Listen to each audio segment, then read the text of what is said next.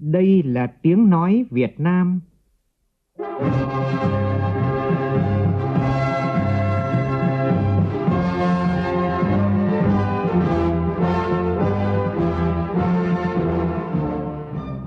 là tiếng nói Việt Nam, phát thanh từ Hà Nội, thủ đô nước Cộng hòa xã hội chủ nghĩa Việt Nam.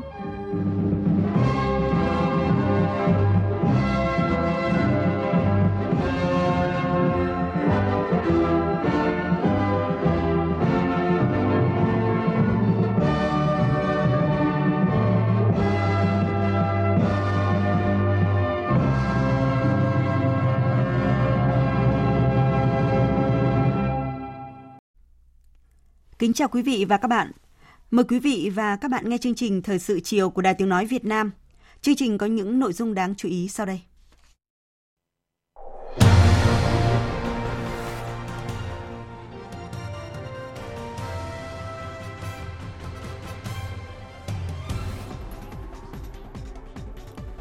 Dự và chỉ đạo tại hội nghị toàn quốc triển khai công tác tòa án năm 2024, Chủ tịch nước Võ Văn Thưởng đề nghị mỗi bản án được tuyên phải thực sự làm cho mọi người tâm phục khẩu phục. Thủ tướng Phạm Minh Chính tuyên bố khánh thành 4 dự án giao thông trọng điểm với tổng vốn đầu tư hơn 18.000 tỷ đồng, tiếp tục đón thời cơ phát triển từ những công trình trọng điểm kết nối các vùng miền. Mở rộng điều tra vụ án tại Cục Đăng kiểm Việt Nam, Công an Thành phố Hồ Chí Minh ra quyết định khởi tố 9 bị can liên quan về các tội đưa hối lộ, nhận hối lộ, môi giới hối lộ, lừa đảo chiếm đoạt tài sản – Tòa Thánh Vatican bổ nhiệm đại diện thường trú đầu tiên của Tòa Thánh tại Việt Nam. Người dân nhiều nước trên thế giới đang náo nức chuẩn bị chào đón lễ Giáng sinh và năm mới với ước muốn thế giới hòa bình và an vui.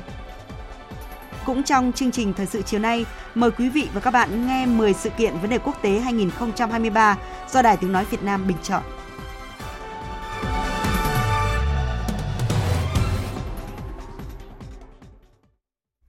Sau đây là nội dung chi tiết. Thưa quý vị và các bạn, chiều nay tại thành phố Đà Nẵng, Chủ tịch nước Võ Văn Thưởng dự và phát biểu tại hội nghị triển khai nhiệm vụ năm 2024 của Tòa án Nhân dân tối cao. Cùng dự có Ủy viên Bộ Chính trị, Bí thư Trung ương Đảng, Tranh án Tòa án Dân dân Nhân dân tối cao Nguyễn Hòa Bình, lãnh đạo một số bộ, ban ngành và lãnh đạo thành phố Đà Nẵng. Hội nghị được tổ chức theo hình thức trực tuyến, điểm cầu chính tại thành phố Đà Nẵng và gần 800 điểm cầu tại các địa phương. Nhóm phóng viên Vũ Dũng và Đình Thiệu phản ánh. Phát biểu khai mạc hội nghị, Tranh án Tòa án Nhân dân tối cao Nguyễn Hòa Bình cho biết, năm 2023, ngành tòa án đã thực hiện các nhiệm vụ được giao đạt nhiều kết quả tích cực và đã được Quốc hội đánh giá cao. Phát biểu tại hội nghị, Chủ tịch nước Võ Văn Thưởng đánh giá năm 2023, tòa án các cấp đã hoàn thành tốt nhiệm vụ được giao, đội ngũ cán bộ thẩm phán không ngừng tiến bộ, trưởng thành, vững vàng về bản lĩnh chính trị, giỏi về nghiệp vụ, chất lượng hiệu quả công tác xét xử của các tòa án được nâng lên – bảo vệ tốt hơn quyền, lợi ích hợp pháp của nhà nước, tổ chức và công dân, góp phần giữ vững ổn định chính trị, trật tự an toàn xã hội. Ngành cũng đã tổ chức xét xử thành công nhiều vụ án tham nhũng lớn, các vụ án thuộc diện Ban chỉ đạo Trung ương về phòng chống tham nhũng, tiêu cực theo dõi chỉ đạo, được xét xử đúng tiến độ, nghiêm minh theo pháp luật. Tuy nhiên, theo Chủ tịch nước, ngành vẫn còn một số tồn tại hạn chế thiếu sót như tỷ lệ bản án, quyết định hành chính bị hủy, sửa do nguyên nhân chủ quan, chưa đạt chỉ tiêu Quốc hội đề ra vẫn còn một số vụ án giải quyết quá thời hạn luật định do nguyên nhân chủ quan. Năng lực, trách nhiệm, phẩm chất của một số cán bộ còn yếu, cá biệt có cán bộ vi phạm pháp luật. Việc tổ chức thi hành án tử hình chậm, số bị án tử hình cần phải thi hành còn thấp. Chủ tịch nước đề nghị Tòa án Nhân dân tối cao cầu thị, đánh giá, nhìn nhận rút kinh nghiệm, có giải pháp phù hợp, khắc phục cho được những hạn chế thiếu sót, nâng cao hơn nữa chất lượng công tác trong năm tới. Chú trọng đẩy mạnh cải cách tư pháp, bảo đảm tính độc lập của tòa án theo thẩm quyền xét xử, thẩm phán, hội thẩm xét xử độc lập và chỉ tuân theo pháp luật. Cùng với đó là nâng cao chất lượng xét xử, không để xảy ra oan sai, bỏ lọt tội phạm, bảo đảm thấu tình, đạt lý, nhân văn, thuyết phục. Uy tín của tòa cũng chính là uy tín của đảng, nhà nước và chế độ, là niềm tin của người dân đối với công lý, công bằng xã hội. Mỗi bản án được tuyên phải thực sự làm cho mọi người tâm phục khẩu phục, khuất phục được tội phạm, thuyết phục được các bên, xã hội đồng tình, có tác dụng răng đe cảnh tỉnh, góp phần xây dựng xã hội trật tự kỷ cương. Vì thế, nhiệm vụ quan trọng nhất của tòa án là phải nâng cao chất lượng xét xử, chú trọng hoạt động tranh tụng tại phiên tòa theo tinh thần cải cách tư pháp. hạn chế thấp nhất các bản án bị hủy, bị sửa do lỗi chủ quan của thẩm phán, phải nâng cao chất lượng, tính chính xác, tính khả thi các phán quyết của tòa án, nhất là việc áp dụng các hình phạt. Đồng thời đẩy mạnh công tác kiểm tra, giám đốc việc xét xử, chấn chỉnh kịp thời các sai sót trong hoạt động nghiệp vụ. Khi phát hiện sai sót phải thành tâm, nhận khuyết điểm, khẩn trương, kiên quyết khắc phục, sửa chữa để bảo vệ quyền và lợi ích tổ chức cá nhân. Đó cũng là cách để nâng cao uy tín của tòa án. Chú trọng công tác giải quyết đơn, đề nghị giám đốc thẩm, tái thẩm, đẩy mạnh việc công khai bản án, quyết định của tòa, án làm cơ sở để nhân dân và cơ quan liên quan giám sát hoạt động, tăng cường niềm tin của nhân dân vào công lý và công bằng xã hội. Đối với các vụ án tham nhũng kinh tế, Chủ tịch nước đề nghị quá trình xét xử các vụ án tham nhũng kinh tế phải nghiên cứu đánh giá, quyết định hình phạt tương xứng với tính chất, mức độ phạm tội của các bị cáo. Có hình phạt nghiêm khắc đối với người chủ mưu cầm đầu, người lợi dụng chức vụ quyền hạn, khoan hồng với người làm công ăn lương, phạm tội lần đầu, khai báo thành khẩn, chú trọng và thực hiện có hiệu quả việc thu hồi tài sản của tổ chức, cá nhân bị chiếm đoạt, thất thoát, thiệt hại, nâng cao hơn nữa hiệu quả công tác giải quyết các vụ việc, vụ án dân sự hành chính, có giải pháp khắc phục triệt để các tồn tại, hạn chế đã được chỉ ra, làm tốt công tác nghiên cứu lựa chọn, phát triển án lệ trong giải quyết án hành chính. Chủ tịch nước cũng đề nghị Tòa án Nhân dân tối cao chủ động phối hợp với các cơ quan nghiên cứu tham mưu, trình Chủ tịch nước xem xét quyết định đơn xin ân giảm hình phạt tử hình, sớm tiến hành thi hành án tử hình khi đã đủ điều kiện, hạn chế thấp nhất tình trạng tồn động hồ sơ xin ân giảm hình phạt tử hình và thi hành án tử hình hiện nay. Cùng với đó là tham mưu Chủ tịch nước quyết định đặc xá nhân ngày lễ, sự kiện lớn của đất nước hoặc trường hợp đặc biệt. Đây là việc làm nhân đạo, thể hiện sự khoan hồng đặc biệt của nhà nước đối với người bị kết án phạt tù theo quy định của hiến pháp và pháp luật. Tại Quảng Ngãi, sáng nay, Chủ tịch nước Võ Văn Thưởng dự lễ công bố quy hoạch tỉnh Quảng Ngãi thời kỳ 2021-2030, tầm nhìn đến năm 2050 và khởi công dự án đường Hoàng Sa dốc sỏi. Tin của nhóm phóng viên Vũ Dũng và Thành Long. Quy hoạch tỉnh Quảng Ngãi thời kỳ 2021-2030, tầm nhìn đến năm 2050 được Thủ tướng Chính phủ phê duyệt tại quyết định số 1456 ngày 22 tháng 11 năm 2023 với 3 tầm nhìn chiến lược. Quảng Ngãi phát triển dựa trên những ưu thế riêng có của mình, hướng đến mô hình phát triển kiểu mẫu bền vững. Thứ hai là Quảng Ngãi, một điểm đến mới, chuyên sâu trên cung kinh tế trọng điểm miền Trung. Và thứ ba là Quảng Ngãi phát huy lợi thế riêng có để trở thành trung tâm hậu cần cảng biển, kinh tế biển đảo, hành lang kinh tế Đông Tây. Quy hoạch có 4 hành lang kinh tế chiến lược, 6 không gian kinh tế động lực và 2 trung tâm động lực tăng trưởng, 3 trung tâm đô thị. Trong đó có vùng kinh tế động lực cụm đô thị và trung tâm dịch vụ, vùng động lực công nghiệp, vùng kinh tế sinh thái biển, vùng kinh tế rừng. Tỉnh đặt mục tiêu hình thành trung tâm lọc hóa dầu và năng lượng quốc gia tại khu kinh tế Dung Quất và phát triển huyện đảo Lý Sơn trở thành trung tâm du lịch biển đảo. Tại buổi lễ, lãnh đạo tỉnh Quảng Ngãi cho biết, quy hoạch đặt doanh nghiệp và con người là trung tâm và động lực chính của sự phát triển và xem đầu tư phát triển giáo dục và đào tạo là nền tảng góp phần quan trọng trong việc nâng cao và đảm bảo chất lượng lao động cho nhu cầu phát triển bền vững lâu dài. Mục tiêu đến năm 2030, Quảng Ngãi phấn đấu là tỉnh phát triển khá của cả nước. Đối với dự án đường Hoàng Sa dốc sỏi được khởi công hôm nay, đây là tuyến đường có chiều dài 27 km, điểm đầu tuyến giao với đường Trì Bình Dung Quất thuộc huyện Bình Sơn. Điểm cuối kết nối với đường Hoàng Sa thuộc địa phận thành phố Quảng Ngãi. Dự án có vốn đầu tư là 3.500 tỷ đồng từ nguồn ngân sách trung ương và tỉnh. Thời gian thực hiện từ năm 2022 đến năm 2027.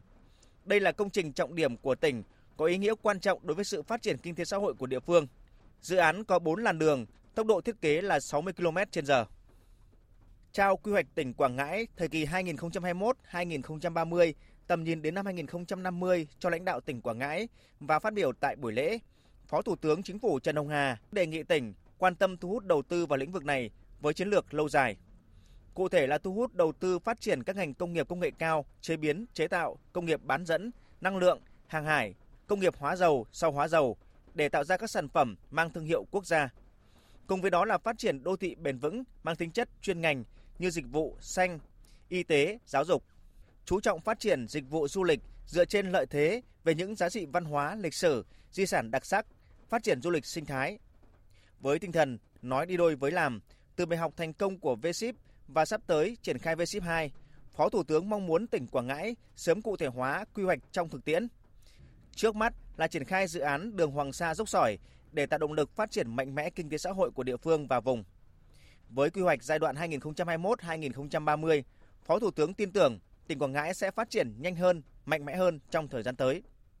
Tại buổi lễ, Chủ tịch nước Võ Văn Thưởng và các đồng chí lãnh đạo, đại biểu đã thực hiện nghi thức khởi công dự án đường Hoàng Sa dốc sỏi, chứng kiến lãnh đạo tỉnh Quảng Ngãi trao quyết định chấp thuận chủ trương đầu tư đối với một số dự án phát triển đô thị công nghiệp trên địa bàn tỉnh. Sáng nay tại thành phố Điện Biên Phủ, Thủ tướng Phạm Minh Chính dự lễ khánh thành và đưa vào khai thác đồng thời 4 dự án giao thông quan trọng gồm dự án mở rộng cảng hàng không Điện Biên, các tuyến đường bộ cao tốc Tuyên Quang, Phú Thọ, Mỹ Thuận, Cần Thơ và cầu Mỹ Thuận 2. Lễ khánh thành được tổ chức trực tuyến tại điểm cầu chính thành phố Điện Biên Phủ, kết nối với các điểm cầu tại các tỉnh có dự án trên địa bàn đó là Phú Thọ, Vĩnh Long, Tiền Giang. Dự sự kiện tại 4 điểm cầu có Bí thư Trung ương Đảng, Chủ tịch Ủy ban Trung ương Mặt trận Tổ quốc Việt Nam Đỗ Văn Chiến, Bí thư Trung ương Đảng, Phó Thủ tướng Chính phủ Lê Minh Khái, Phó Thủ tướng Chính phủ Trần Lưu Quang cùng các bộ trưởng lãnh đạo các bộ ngành cơ quan trung ương và địa phương. Phóng viên Vũ Khuyên phản ánh. Trong thời gian qua, các cấp các ngành nhất là Bộ Giao thông Vận tải, Ủy ban Quản lý vốn nhà nước tại doanh nghiệp, Tổng công ty Hàng không Việt Nam ACV, Ủy ban nhân dân các tỉnh Điện Biên, Tuyên Quang, Phú Thọ, Tiền Giang, Vĩnh Long, Đồng Tháp và các địa phương có dự án đi qua đã nỗ lực triển khai thực hiện một khối lượng công việc rất lớn từ công tác triển khai công tác chuẩn bị đầu tư, lập thiết kế kỹ thuật và dự toán, lựa chọn nhà thầu, giải phóng mặt bằng, cung cấp nguồn vật liệu xây dựng, tổ chức thi công không quản ngày đêm với tinh thần 3K 4 kíp vượt nắng thắng mưa để hoàn thành đáp ứng tiến độ của các dự án.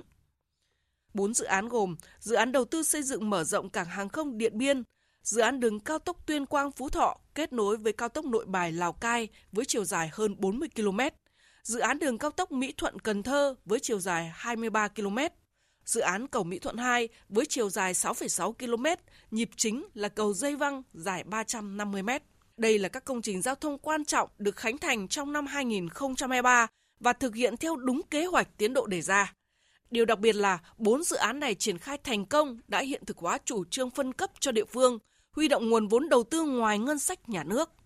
Phát biểu tại buổi lễ, Thủ tướng Chính phủ Phạm Minh Chính xúc động chia sẻ. Hôm nay, tại thành phố Điện Biên Phủ, địa danh lịch sử với chiến thắng Điện Biên, lừng lẫy Nam Châu, chấn động địa cầu. Chúng ta cùng với các địa phương Tuyên Quang, Tiền Giang, Vĩnh Long những vùng đất lịch sử có nền văn hóa bản sắc và có truyền thống lịch sử hào hùng nhưng đời sống của nhân dân ở các vùng này còn rất khó khăn. Sự khánh thành đồng loạt bốn dự án trọng điểm giao thông, sân bay, cầu lớn qua sông Tiền và đường cao tốc ở cả hai đầu đất nước. Với tổng số vốn đầu tư khoảng gần 18.000 tỷ đồng là dấu mốc lịch sử lần đầu tiên tổ chức khánh thành bốn công trình giao thông trọng điểm trong cùng một thời điểm bằng hình thức trực tuyến. Và xúc động hơn nữa khi được gặp mặt 20 đồng chí chiến sĩ Điện Biên Phủ cách đây 70 năm đã góp phần làm nên chiến thắng lịch sử Điện Biên Phủ. Lừng lẫy Nam Châu, chấn động địa cầu. Nhân dịp này, thay mặt chính phủ, Thủ tướng cũng cảm ơn sự lãnh đạo chỉ đạo của Ban chấp hành Trung ương Đảng mà thường xuyên trực tiếp của Bộ Chính trị, Ban Bí thư, nhất là Tổng Bí thư Nguyễn Phú Trọng, sự đồng hành của Quốc hội, Ủy ban của Quốc hội, Hội đồng Nhân dân, Ủy ban Nhân dân các cấp, các bộ, các ngành, các địa phương. Cảm ơn Mặt trận Tổ quốc Việt Nam, các tổ chức chính trị xã hội và nhân dân trong vùng, các dự án đi qua đã sẵn sàng nhường đất, rời nhà cửa nơi sinh sống của mình để bàn giao mặt bằng cho các dự án. Thủ tướng đánh giá cao ghi nhận và biểu dương sự cố gắng nỗ lực, tinh thần trách nhiệm của Bộ Giao thông Vận tải, Ủy ban Quản lý vốn nhà nước tại doanh nghiệp, các tỉnh, thành phố được giao thực hiện dự án, các cơ quan chuyên môn thuộc Bộ Giao thông Vận tải, địa phương, các ban quản lý dự án, các đơn vị tư vấn, đặc biệt là các bộ ngành liên quan đã phối hợp triển khai. biểu dương chính quyền và nhân dân 6 tỉnh có dự án đi qua đã nỗ lực trong công tác giải phóng mặt bằng, tạo mọi điều kiện thuận lợi để triển khai thực hiện dự án. Thủ tướng nhấn mạnh, thực tiễn đã chứng minh giao thông vận tải nói chung và đường bộ cao tốc sân bay bến cảng nói riêng mang lại hiệu quả rõ nét về phát triển kinh tế xã hội. Giao thông phát triển đến đâu sẽ mở ra không gian phát triển mới đến đó. Nhiều khu đô thị, khu công nghiệp dịch vụ du lịch được hình thành, quỹ đất được triển khai hiệu quả và đặc biệt là giảm chi phí logistics. Thủ tướng chỉ rõ, từ kết quả và ý nghĩa của các công trình dự án khánh thành ngày hôm nay càng củng cố thêm những kinh nghiệm quý trong việc thực hiện các mục tiêu phát triển kinh tế xã hội nói chung và phát triển hạ tầng nói riêng. Trong đó chỉ rõ, nguồn lực bắt nguồn từ tư duy, động lực bắt nguồn từ sự đổi mới, sức mạnh bắt nguồn từ lòng dân. Trung ương mạnh dạn phân cấp phân quyền cho địa phương, đồng thời phải thiết kế các công cụ giám sát kiểm tra đôn đốc chống tham nhũng tiêu cực lãng phí trong triển khai các dự án. Thủ tướng chỉ rõ, việc khánh thành các dự án hôm nay là kết quả đáng ghi nhận. Tuy nhiên, để hoàn thành mục tiêu của nghị quyết đại hội 13 của Đảng về phát triển hạ tầng giao thông từ nay đến năm 2025, còn rất nhiều công việc phải triển khai. Và thời gian tới thì tôi đề nghị à, Bộ Giao thông Vận tải, các bộ ngành liên quan, các cái địa phương phối hợp với nhau để mà làm tốt cái công tác khai thác phải kiểm đếm rồi thanh quyết toán, làm sao cho nó công khai, minh bạch, chống cái tiêu cực. Và xem cái đời sống của nhân dân, khi người ta nhường cái nơi sinh kế của người ta thì còn có gì khó khăn.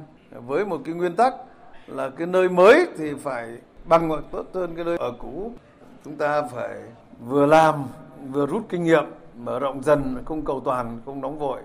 Với một cái tinh thần là phải luôn luôn đổi mới tư duy cách nghĩ cách làm rồi cách tổ chức thực hiện làm sao cho nó có hiệu quả.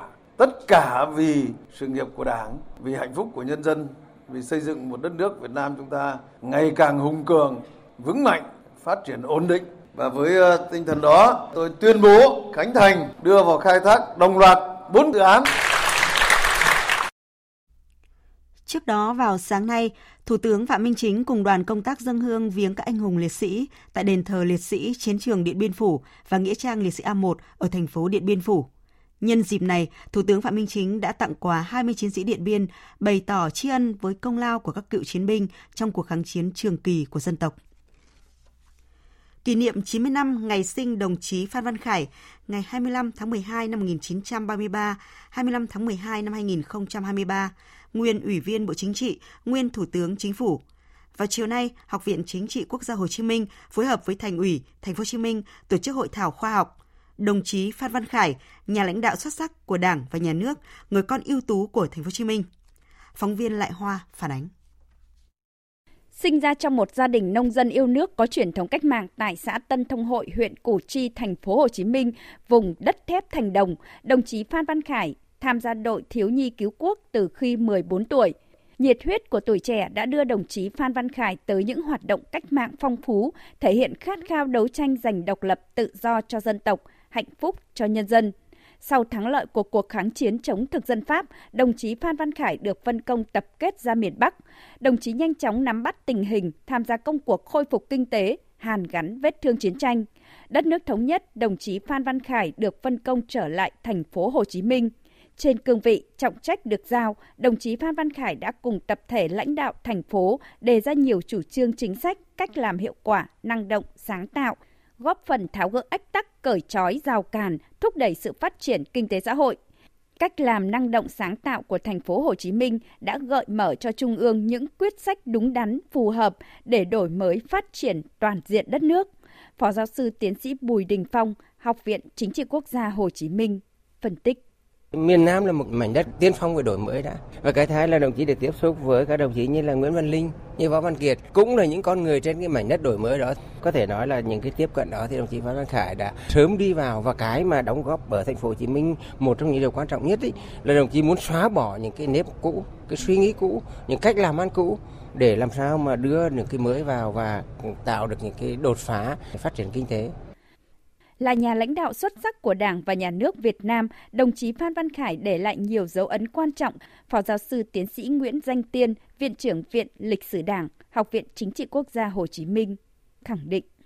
Có ba đóng góp nổi bật Thứ nhất là chỉ đạo đẩy mạnh đổi mới toàn diện về kinh tế xã hội. Thì chúng ta thấy rằng nó được thể hiện rất rõ khi mà đồng chí được ờ, bầu làm Thủ tướng Chính phủ mà đăng đàn tại ờ, kỳ họp Quốc hội ờ, khóa 10 thì đã nêu rất rõ chương trình nhiệm vụ cơ bản của chính phủ trong nhiệm kỳ à, 1997 2002 và cái thứ hai là à, đổi mới về cải cách hành chính và cái thứ ba chỉ đạo đổi mới về chính sách đối ngoại để nâng tầm vị thế của Việt Nam trên trường quốc tế. Các tham luận tại hội thảo tiếp tục khẳng định đồng chí Phan Văn Khải, tấm gương người cộng sản kiên trung, hết lòng vì nước, vì dân. Đồng chí Phan Văn Khải luôn gần gũi, gắn bó mật thiết với nhân dân, quan tâm sâu sát với đời sống của nhân dân, từ đó có những quyết sách vì hạnh phúc của nhân dân đại diện Đảng bộ và nhân dân thành phố Hồ Chí Minh bày tỏ trân trọng và rất đỗi tự hào có người con trung hiếu, một người cán bộ lãnh đạo tâm huyết, tài năng như đồng chí Phan Văn Khải. Thời sự VOV nhanh, tin cậy, hấp dẫn.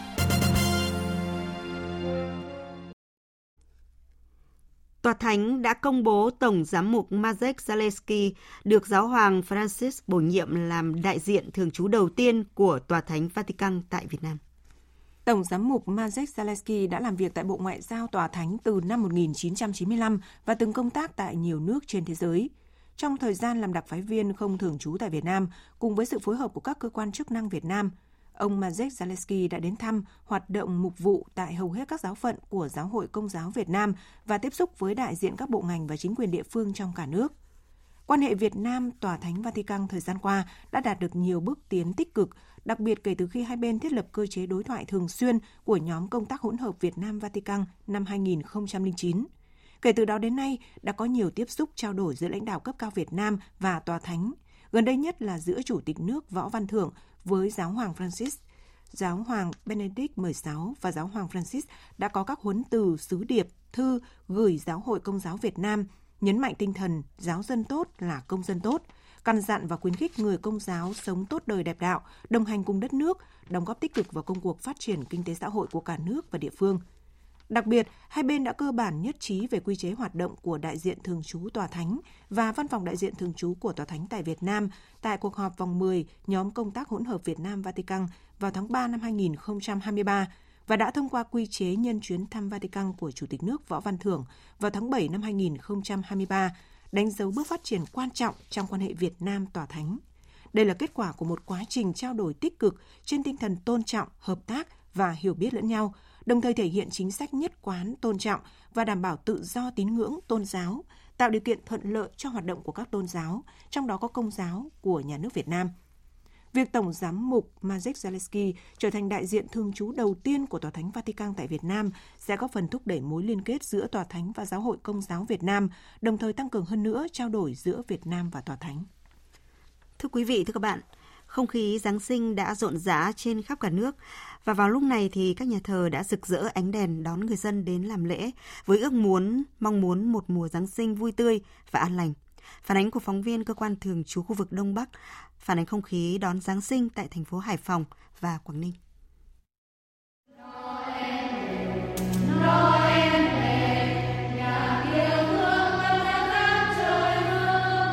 Vài tuần nay, bà con giáo dân ở thị xã Quảng Yên, tỉnh Quảng Ninh thường tập trung vào nhà thờ giáo họ Tranh Giang, giáo sứ Yên Trì để tập luyện văn nghệ. Theo bà Maria Đỗ Thị Luyến, người dân nơi đây chủ yếu làm ngư nghiệp và luôn mong ước có một mùa Giáng sinh thật an lành, ấm áp. Mỗi một mùa Noel, chúng tôi nhất hồi hộp và cũng mong muốn đến một ngày để đón Chúa hài đồng. Bắt đầu từ tháng 11, tối cứ 8 giờ là chúng tôi ra nhà thờ tập văn nghệ. Giáo họ này thì đa số là làm ngư nghiệp, họ ở dưới thuyền. Nếu như ai đi làm thì thôi, còn chúng tôi à, ban hành giáo làm nhà hang để chuẩn bị đón à, Chúa Giáng sinh. Còn ngày Chủ nhật thì ra dự lễ và nghe những bài giảng giáo lý của cha về Chúa để sống cho tốt đời đẹp đạo, để giáo họ ngày một phát triển. Nằm trong khu vực trung tâm quận Hồng Bàng, thành phố Hải Phòng, nhà thờ chính tòa Hải Phòng những ngày gần đây cũng được trang hoàng rực rỡ với đèn hoa, cây thông lớn, tiểu cảnh hang đá nơi Chúa ra đời. Trùng cả giáo sứ chính tòa Hải Phòng, Phaolô Lê Đình Thám cho biết, Cùng với nhà thờ chính tòa Hải Phòng, các nhà thờ khác trong giáo phận Hải Phòng thuộc các địa bàn thành phố Hải Phòng, tỉnh Quảng Ninh, Hải Dương và một phần tỉnh Hưng Yên cơ bản trang trí xong cho lễ Giáng sinh 2023.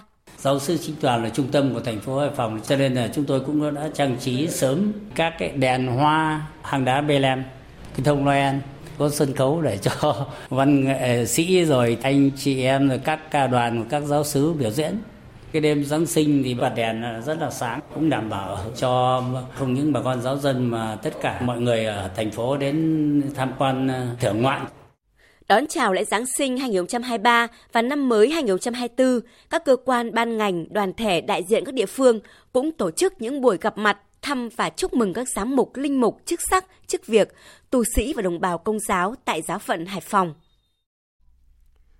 Chuyển sang các tin đáng chú ý, vào sáng nay, chương trình Hiến máu Chủ nhật đỏ lần thứ 16 chính thức khai mạc tại Đại học Bách khoa Hà Nội, thu hút hàng nghìn người tham dự. Sự kiện này do Viện Huyết học Truyền máu Trung ương phối hợp tổ chức với thông điệp xuyên suốt của hơn một thập kỷ qua, đó là hiến máu cứu người, sinh mệnh của bạn và tôi. Phóng viên Văn Hải thông tin. Và quý vị thân mến, Chủ nhật đỏ ngày hôm nay đã có sự hiện diện của rất đông đảo tất cả quý vị đại biểu, khách quý và các bạn sinh viên. Và ngay bây giờ... Khuôn viên Đại học Bách khoa Hà Nội hôm nay rực sắc màu đỏ. Mặc dù trời lạnh, nhưng không thể làm ngừng, làm chậm, dòng máu nóng sẻ chia, thấm đẫm tình người. Từ sáng sớm, nhiều bạn trẻ đã tham gia hiến những giọt máu hồng, ấm nồng Giáng sinh. Em tên là Vũ Thúy An, em là sinh viên của Đại học Bách khoa Hà Nội ạ. Em hiến lần đầu tiên ạ. Ờ, em là Phan Trọng Thân, sinh viên của trường ờ, Đại học Bách khoa Hà Nội. Ờ, em đi từ lúc ờ, 6 rưỡi thì em đi hiến hai lần rồi nên là em thấy cũng không ảnh hưởng sức khỏe với cả em thấy nó khá hay nên là em đi hiến tiếp thôi ạ. Mình là Nguyễn Huy Hoàng, nhà mình ở khu Kim Liên. Đây là lần thứ ờ, 9 tôi hiến máu. Ờ, tôi thấy chương trình chủ nhật đỏ rất là có ý nghĩa. Vâng, thực ra thì mình tham gia hiến máu cũng từ cái việc ừ, người nhà mình nó cần được truyền máu. Chuỗi ngày hội hiến máu Chủ nhật đỏ diễn ra từ tháng 11 năm 2023 đến hết tháng 3 năm 2024 tại gần 50 tỉnh thành phố. Phó giáo sư tiến sĩ Nguyễn Hà Thanh, Viện trưởng Viện Huyết học Truyền máu Trung ương cho biết, chương trình hiến máu Chủ nhật đỏ sẽ góp phần khắc phục tình trạng thiếu máu dịp Tết. Trải qua 16 năm thì Chủ nhật đỏ đã trở thành ngày hội hiến máu lan rộng trên cả nước và thực sự là ngày hội của toàn những người hiến máu tình nguyện từ Bắc vào Nam. Năm nay chúng ta sẽ có nhu cầu tầm độ 120.000 đơn vị máu trong khoảng 3 tháng trước và sau Tết. Thì như vậy đây là nhu cầu rất lớn và chúng ta cũng phải đáp ứng cho người bệnh bằng cách thông qua các ngày hội hiến máu như là Chủ nhật đỏ. Chuyển sang một thông tin kinh tế đáng chú ý. Năm nay, tỉnh Trà Vinh đã cấp chủ trương giấy chứng nhận đầu tư 12 dự án, tăng 4 dự án so với năm trước. Trong đó thì 11 dự án đầu tư trong nước với tổng vốn đầu tư là 1.263 tỷ đồng và một dự án nước ngoài với tổng vốn đầu tư là 2,5 triệu đô la Mỹ. Chủ tịch Ủy ban nhân dân tỉnh Trà Vinh Lê Văn Hẳn cho biết là trong năm 2024, tỉnh Trà Vinh sẽ tiếp tục tập trung nhiều giải pháp để thu hút đầu tư, trong đó chú trọng cải cách hành chính, nâng cao chỉ số năng lực cạnh tranh cấp tỉnh. Và hiện tỉnh Trà Vinh đã có 300 dự án đi vào hoạt động sản xuất kinh doanh. Có theo phản ánh của phóng viên công luận, nhằm hỗ trợ các doanh nghiệp nâng cao hiệu quả sản xuất kinh doanh và tăng năng lực và lợi thế cạnh tranh, tỉnh Cao Bằng đang từng bước đẩy mạnh thực hiện chuyển đổi số trong các doanh nghiệp, đặc biệt là doanh nghiệp vừa và nhỏ. Lần đầu tiên, tỉnh Cao Bằng vừa tổ chức hội thảo hỗ trợ xác định chỉ số chuyển đổi số trong doanh nghiệp, thu hút sự quan tâm của hàng trăm doanh nghiệp vừa và nhỏ trên địa bàn tỉnh. Là một doanh nghiệp nhỏ trên địa bàn huyện Nguyên Bình, ông Nguyễn Quang Quyền, giám đốc công ty trách nhiệm hữu hạn một thành viên xóm 8 cho hay, đơn vị đã từng bước áp dụng chuyển đổi số trong hoạt động sản xuất như hóa đơn, quản lý nhân công với những hiệu quả rõ rệt khi đã góp phần tiết kiệm được thời gian, chi phí đi lại cùng những rủi ro không đáng có. Tuy nhiên, trong quá trình chuyển đổi số của một doanh nghiệp nhỏ ở vùng cao cũng còn nhiều băn khoăn chăn trở. Về ưu việt nó là tiện hơn là ngày xưa à, phải viết một hóa đơn bằng tay. Thì bây giờ ta chỉ cần à, ngồi từ xa hàng trăm cây số cũng có thể trao đổi nhau hóa đơn không cần đến tận nơi. Đấy là một cái cái biện pháp rất tốt. Nhưng mà nó có cái là cái là ở riêng với cái địa phương của mình ý, như tôi trong huyện ấy, nó rất khó khăn về cái người mà hiểu biết được cái phần coi là làm việc những cái, cái hệ thống tức là hiện đại ví dụ như máy tính nhằm hỗ trợ doanh nghiệp, nhất là những doanh nghiệp vừa và nhỏ trong chuyển đổi số. Tỉnh Cao Bằng đã triển khai các khóa tập huấn, bồi dưỡng, đồng thời triển khai các cơ chế chính sách hỗ trợ chuyển đổi số cho doanh nghiệp trên địa bàn tỉnh. Bên cạnh đó, Cao Bằng đã tổ chức các chương trình khảo sát để nắm bắt được nhu cầu chuyển đổi số của từng doanh nghiệp, chú trọng xây dựng cơ sở dữ liệu của các doanh nghiệp trong từng ngành, lĩnh vực và hỗ trợ tư vấn doanh nghiệp đánh giá đúng mức độ chuyển đổi số cũng như giải pháp thực hiện. Tỉnh Cao Bằng đặt mục tiêu đến năm 2025 có trên 50% doanh nghiệp trên địa bàn tỉnh tham gia chương trình xác định chỉ số và đánh giá mức độ chuyển đổi số doanh nghiệp. 50% doanh nghiệp nhỏ trên địa bàn tỉnh tiếp cận, lựa chọn và ứng dụng tối thiểu một nền tảng hỗ trợ chuyển đổi số.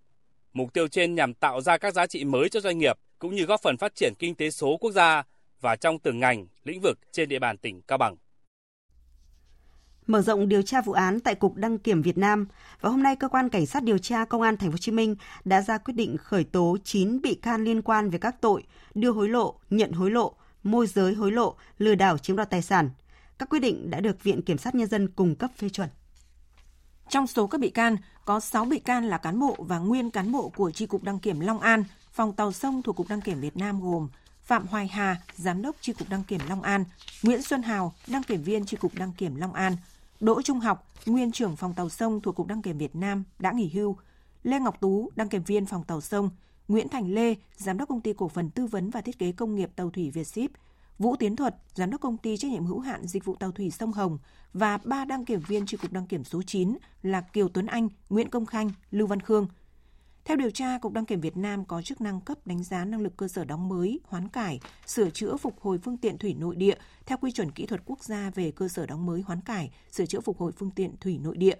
Quá trình kiểm tra đánh giá năng lực xưởng, một số cá nhân có thẩm quyền đã có hành vi tiêu cực, nhận tiền để bỏ qua các lỗi, tiêu chuẩn, điều kiện cần thiết để đánh giá năng lực xưởng như mặt bằng nhà xưởng, khả năng khả năng khả năng cung ứng vật liệu trang thiết bị phục vụ quá trình sản xuất, quy trình công nghệ, về năng lực thi công, nhân lực không đảm bảo.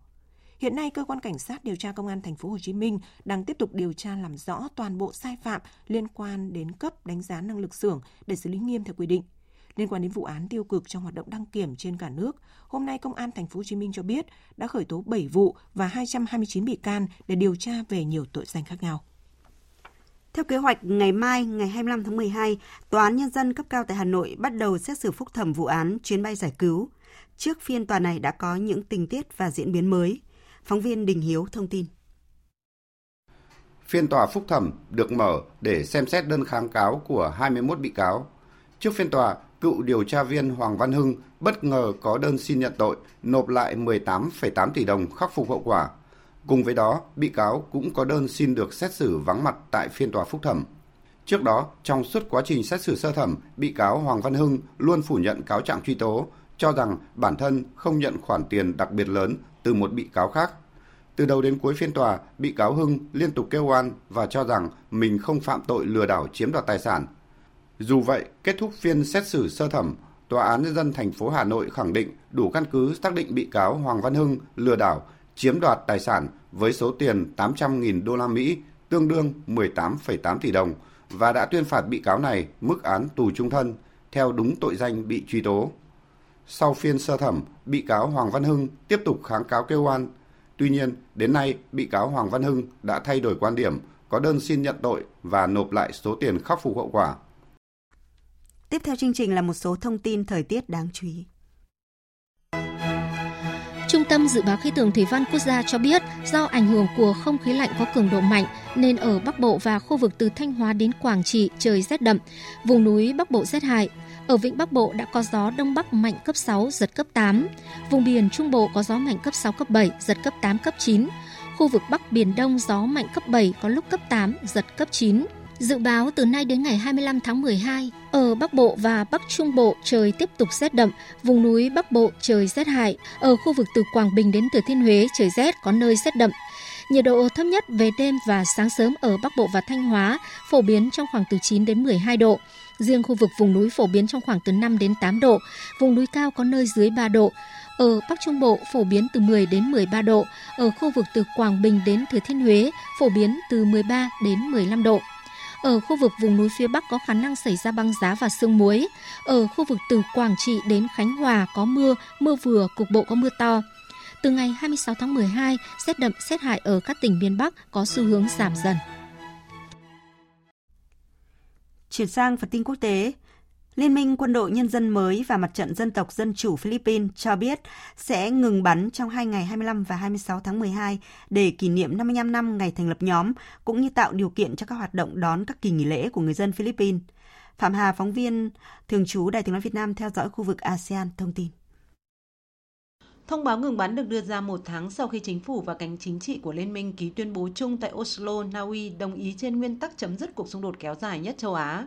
Đây cũng là lệnh ngừng bắn trong dịp nghỉ lễ đầu tiên được nhóm vũ trang này đưa ra kể từ tháng 12 năm 2019, đồng thời là lệnh ngừng bắn đơn phương đầu tiên kể từ sau khi tuyên bố ngừng bắn vào tháng 3 năm 2020, hưởng ứng lời kêu gọi của Liên Hợp Quốc đình chiến toàn cầu trong đại dịch COVID-19.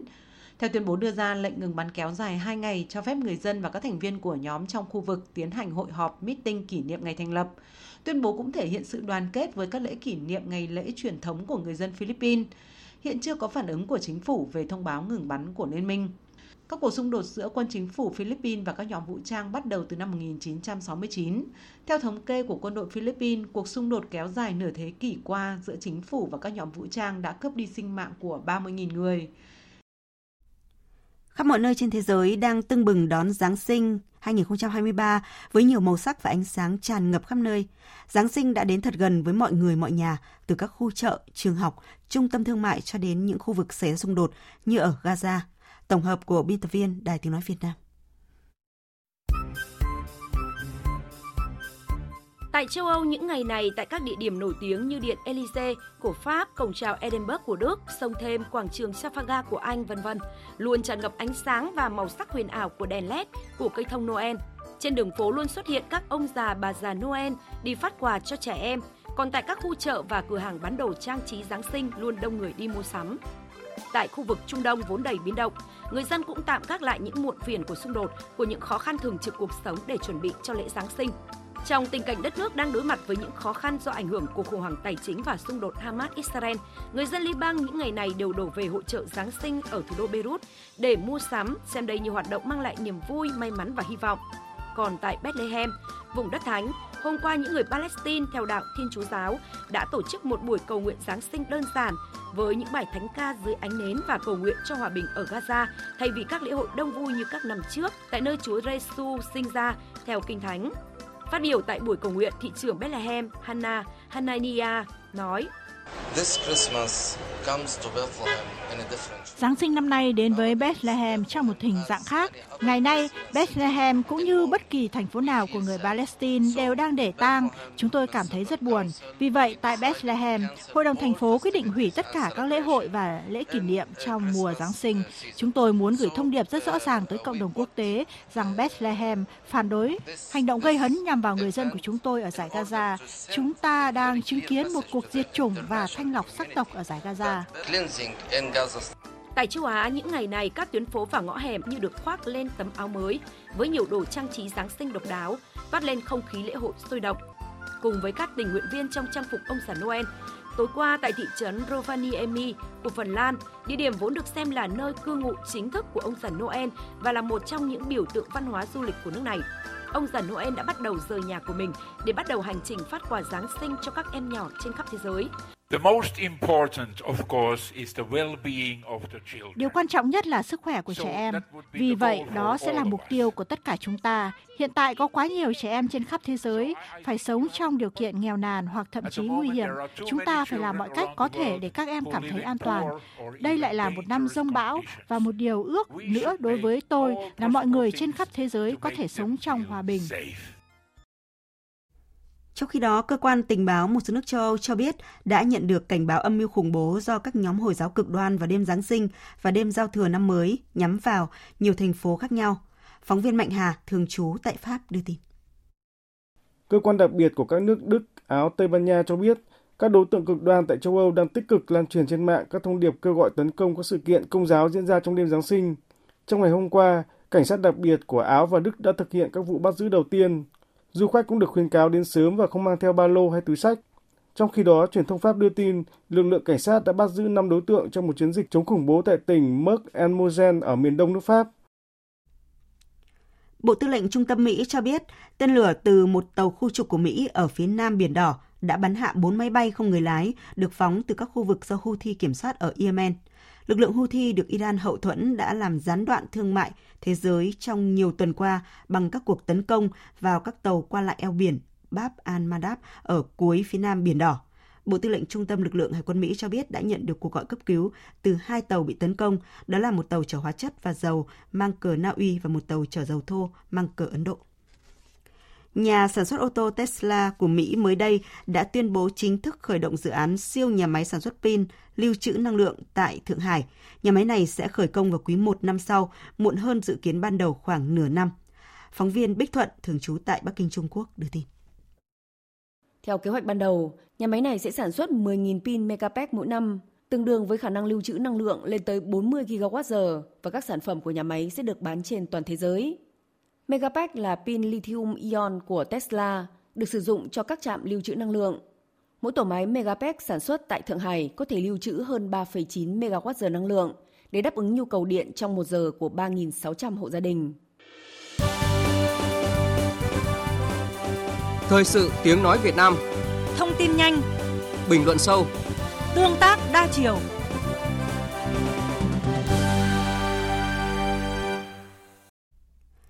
Quý vị và các bạn đang nghe chương trình Thời sự chiều của Đài Tiếng Nói Việt Nam. Tiếp theo chương trình, mời quý vị và các bạn nghe 10 sự kiện vấn đề quốc tế nổi bật năm 2023 do Đài Tiếng Nói Việt Nam bình chọn. 1. Chiến tranh, xung đột bùng nổ nhiều nơi trên thế giới. Ngày 7 tháng 10, phong trào Hồi giáo Hamas, lực lượng nắm quyền ở giải Gaza bất ngờ mở cuộc tấn công vào Israel, sát hại hơn 700 người và bắt giữ hơn 100 công dân Israel – để đáp trả, chính phủ Israel mở chiến dịch quân sự lớn nhất kể từ năm 1973 tấn công giải Gaza với mục đích hủy diệt hoàn toàn lực lượng Hamas. Xung đột Hamas-Israel vẫn đang tiếp diễn với cường độ ngày càng khốc liệt, khiến hơn 20.000 người chết ở cả hai phía, gây ra cuộc khủng hoảng nhân đạo nghiêm trọng. Xung đột Nga-Ukraine bước vào năm thứ hai với mức độ khốc liệt không suy giảm. Đến nay, vẫn chưa có bất cứ tín hiệu ngoại giao nào cho thấy cả Nga và Ukraine sẽ ngồi vào bàn đàm phán để chấm dứt xung đột. Những cuộc xung đột khác xảy ra tại Myanmar, Yemen cùng với việc Triều Tiên liên tiếp thử tên lửa, nhiều nước đẩy mạnh đầu tư cho quân sự, cho thấy thế giới đầy bất ổn. Xung đột liên tiếp làm ảnh hưởng trầm trọng tới an ninh toàn cầu, tác động mạnh tới kinh tế chính trị thế giới.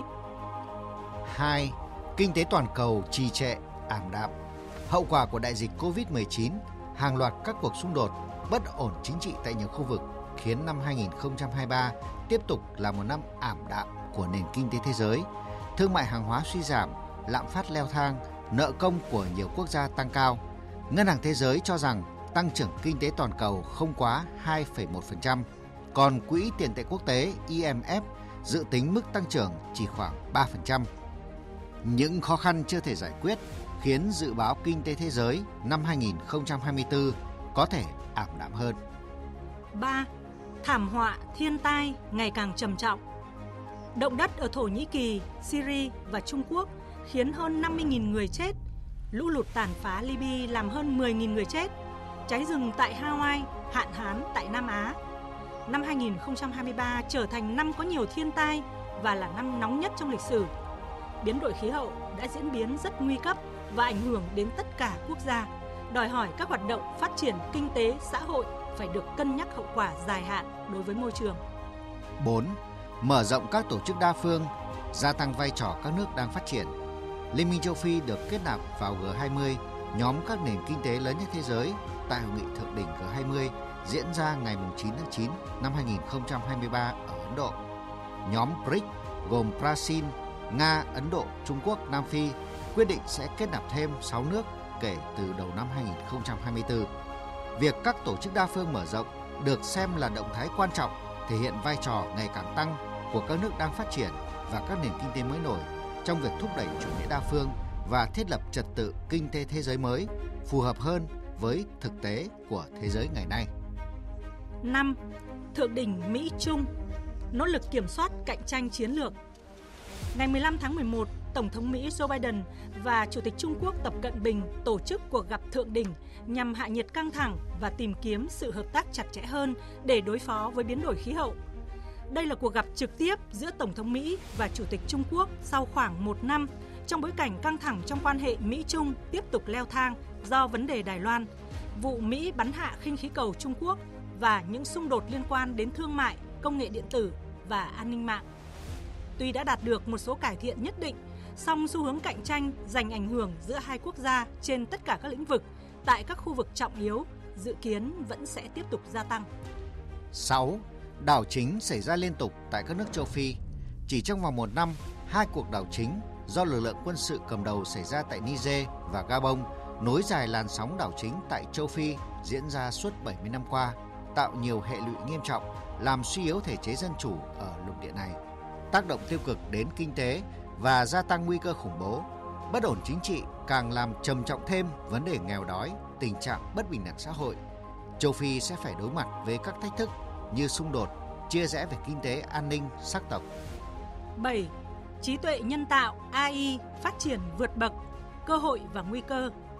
Năm 2023, sau phát súng khởi đầu của chat GPT, hàng loạt ứng dụng trí tuệ nhân tạo AI như Google Bard, Microsoft Bing, Whisper, Kodak, Midjourney, Dani đã tạo ra những tác động chưa từng có tới các lĩnh vực của đời sống thế giới. Mặc dù chính phủ nhiều nước đã nỗ lực pháp lý hóa việc kiểm soát AI, song sự phát triển quá nhanh của AI vẫn làm gia tăng nhiều lo ngại về những mặt trái có thể tác động đến con người và xã hội. Đó là nguy cơ mất an ninh, lừa đảo trên mạng, lo ngại AI có thể đạt tiến bộ như trí tuệ con người hoặc thông minh hơn con người. Việc làm sao để sự phát triển của AI phục vụ tiến bộ của loài người, hạn chế tác động tiêu cực của công nghệ này đang là một trong những thách thức lớn nhất của thế giới. 8. COP28 với thỏa thuận lịch sử về nhiên liệu hóa thạch. Ngày 13 tháng 12 năm 2023 là một bước tiến lịch sử khi hội nghị lần thứ 28 các bên tham gia Công ước khung của Liên Hợp Quốc về biến đổi khí hậu, gọi tắt là COP28, họp tại Dubai, thông qua thỏa thuận đặc biệt kêu gọi chuyển đổi việc sử dụng nhiên liệu hóa thạch trong các hệ thống năng lượng một cách công bằng, trật tự và hợp lý, tiến tới phát thải dòng bằng không vào năm 2050, tăng gấp 3 lần công suất năng lượng tái tạo trên toàn cầu vào năm 2030. Thỏa thuận này khẳng định nhân loại khởi đầu cho kỷ nguyên chia tay với năng lượng hóa thạch nhằm bảo vệ trái đất khỏi nhiệt độ gia tăng với các hậu quả vượt tầm kiểm soát. Thỏa thuận này đã nhận được sự đồng thuận của gần 200 thành viên tham dự COP28.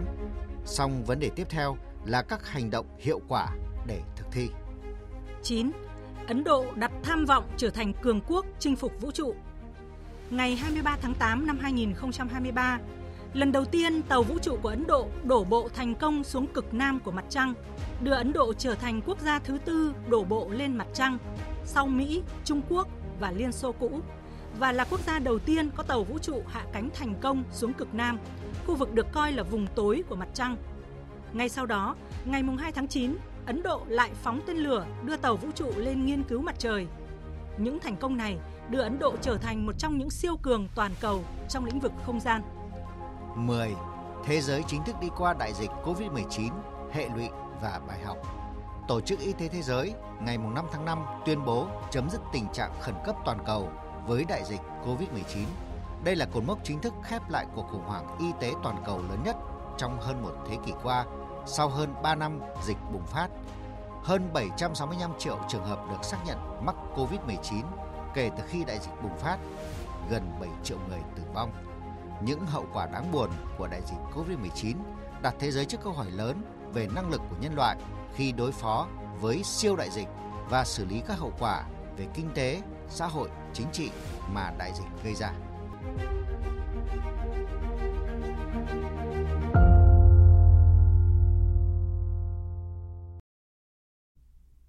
Quý vị và các bạn vừa nghe 10 sự kiện vấn đề quốc tế nổi bật năm 2023 do Đài Tiếng Nói Việt Nam bình chọn.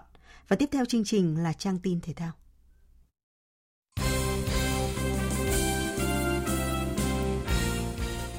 Thưa quý vị và các bạn, mới đây ban tổ chức Asian Cup 2023 đã cập nhật lại quy định khi cho mỗi đội bóng tham dự giải đăng ký tối đa 26 cầu thủ thay vì 23 cầu thủ như trước đây.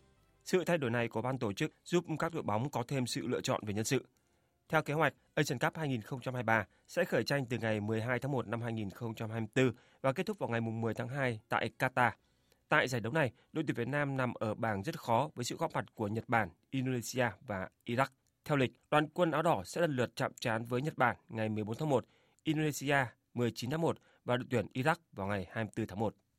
Ngày 8 tháng 1 năm 2024 tới đây, tất cả các xạ thủ quan trọng nhất của đội tuyển bắn súng Việt Nam sẽ bước vào thi đấu giải vô địch bắn súng châu Á 2024, đồng thời là vòng loại Olympic 2024 dành cho súng ngắn và súng trường hơi của châu Á.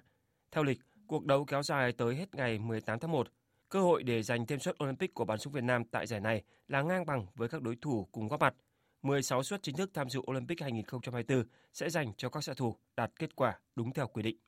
Võ sĩ Trần Hiếu Ngân từng là niềm tự hào của thể thao Việt Nam khi giành tấm huy chương bạc hạng dưới 57 kg tại Olympic Sydney 2000.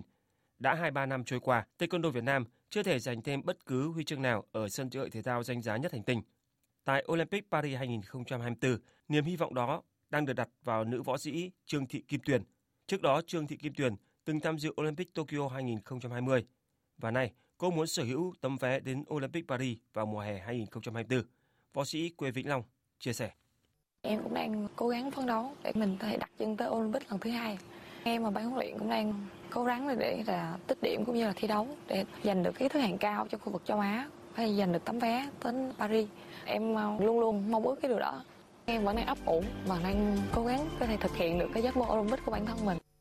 Thưa quý vị, nếu như trước đây hệ thống đá cầu quốc gia chỉ có 5 giải là đồng đội, cá nhân và trẻ, cúp quốc gia và bãi biển, đến năm 2024, giải đấu thứ 6 là biểu diễn đá cầu nghệ thuật cũng sẽ được đưa vào chương trình thi đấu.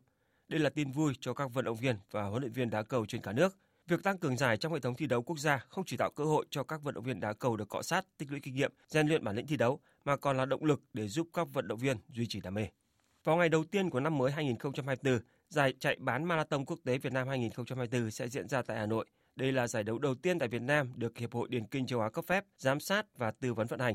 Giải đấu thu hút hàng nghìn vận động viên tham gia chạy trên những cung đường quanh khu vực Hồ Gươm. Trong đó, đáng chú ý là sự góp mặt của các vận động viên hàng đầu Việt Nam như Nguyễn Thị Oanh, Phạm Thị Hồng Lệ, Nguyễn Trung Cường, Lương Đức Phước. Vận động viên Nguyễn Thị Oanh chia sẻ. À, đến với giải lần này là lần thứ hai mình tham dự và mình sẽ cố gắng à, thi đấu tốt ở nội dung 21 km à, và sẽ đạt thành tích tốt.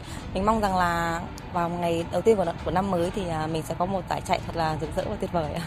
Còn vận động viên Nguyễn Trung Cường khẳng định Đến với giải bán marathon quốc tế mùng 1 tháng 1 thì tôi đã chuẩn bị à, khá là kỹ lưỡng cho giải đấu lần này và tôi đã hoàn thành các giáo án do huấn luyện viên trực tiếp đề ra cho tôi.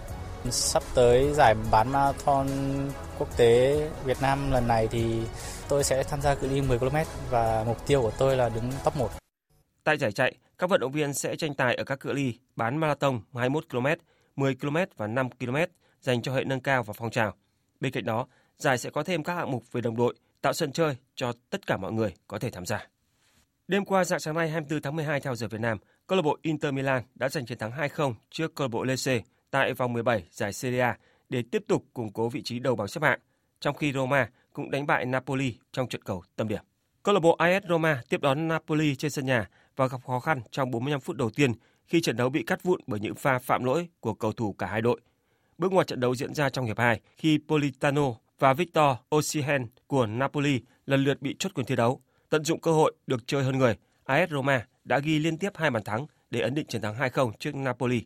Chiến thắng này giúp AS Roma có tổng cộng 28 điểm, xếp hạng 6, còn Napoli xếp hạng 7 với 27 điểm. Trong trận đấu diễn ra trước đó, câu lạc bộ Inter Milan tiếp tục duy trì phong độ ổn định khi đánh bại đội khách Lecce với tỷ số 2-0. Chiến thắng giúp Inter giành tổng cộng 44 điểm, hơn đội nhì bảng Juventus tới 4 điểm. Dù còn một vòng đấu nữa trước khi khép lại năm 2023, nhưng câu lạc bộ Inter Milan đã chính thức vô địch lượt đi.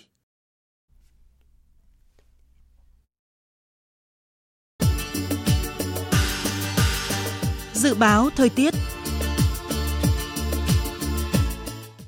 Bắc Bộ và khu vực Hà Nội có mây, đêm không mưa, sáng sớm có nơi có sương mù, ngày nắng, gió đông bắc cấp 2, cấp 3, vùng ven biển cấp 3, cấp 4, trời rét đậm, vùng núi rét hại. Khu vực vùng núi có khả năng xảy ra băng giá và sương muối, nhiệt độ từ 8 đến 20 độ, vùng núi cao có nơi dưới 3 độ. Khu vực từ Thanh Hóa đến Thừa Thiên Huế, phía Bắc có mây, đêm không mưa, sáng sớm có nơi có sương mù, ngày nắng. Phía Nam nhiều mây có mưa, mưa vừa, cục bộ có mưa to. Gió Bắc đến Tây Bắc cấp 2, cấp 3. Vùng ven biển cấp 3, cấp 4, trời rét. Riêng phía Bắc trời rét đậm, nhiệt độ từ 10 đến 20 độ. Khu vực từ Đà Nẵng đến Bình Thuận nhiều mây, có mưa, mưa vừa, cục bộ có mưa to. Riêng Ninh Thuận, Bình Thuận có mưa rào vài nơi, gió Đông Bắc cấp 2, cấp 3, vùng ven biển cấp 3, cấp 4, phía Bắc trời lạnh, nhiệt độ từ 17 đến 29 độ. Tây Nguyên và Nam Bộ có mây, có mưa rào và rông vài nơi, gió Đông Bắc cấp 3, nhiệt độ từ 17 đến 32 độ. Tiếp theo là dự báo thời tiết biển. Bắc Vịnh Bắc Bộ không mưa, tầm nhìn xa trên 10 km, gió Đông Bắc cấp 5, đêm có lúc cấp 6, giật cấp 7, biển động. Nam Vịnh Bắc Bộ, khu vực Bắc Biển Đông, khu vực quần đảo Hoàng Sa thuộc thành phố Đà Nẵng có mưa vài nơi, tầm nhìn xa trên 10 km, gió Đông Bắc cấp 5, đêm có lúc cấp 6, giật cấp 7, cấp 8, biển động. Vùng biển từ Quảng Trị đến Quảng Ngãi, vùng biển từ Bình Định đến Ninh Thuận, vùng biển từ Bình Thuận đến Cà Mau và từ Cà Mau đến Kiên Giang có mưa rào rải rác và có nơi có rông. Trong mưa rông có khả năng xảy ra lốc xoáy. Tầm nhìn xa trên 10 km, giảm xuống từ 4 đến 10 km trong mưa, gió Đông Bắc cấp 5 có lúc cấp 6, giật cấp 7, biển động. Khu vực giữa và Nam Biển Đông, khu vực Vịnh Thái Lan có mưa rào và rông rải rác. Trong mưa rông có khả năng xảy ra lốc xoáy, tầm nhìn xa trên 10 km, giảm xuống từ 4 đến 10 km trong mưa, gió Đông Bắc cấp 5, có lúc cấp 6, giật cấp 7, biển động. Khu vực quần đảo Trường Sa, tỉnh Khánh Hòa có mưa rào rải rác và có nơi có rông. Trong mưa rông có khả năng xảy ra lốc xoáy. Tầm nhìn xa từ 4 đến 10 km, gió Đông Bắc cấp 5, có lúc cấp 6, giật cấp 7. Riêng phía Tây cấp 6, cấp 7, giật cấp 8, cấp 9, biển động mạnh. Thông tin thời tiết vừa rồi đã kết thúc chương trình thời sự chiều nay. Chương trình do các biên tập viên Nguyễn Hằng và Hùng Cường cùng phát thanh viên Quỳnh Anh, kỹ thuật viên Thu Phương thực hiện. Chịu trách nhiệm nội dung Lê Hằng. Cảm ơn quý vị và các bạn đã quan tâm lắng nghe.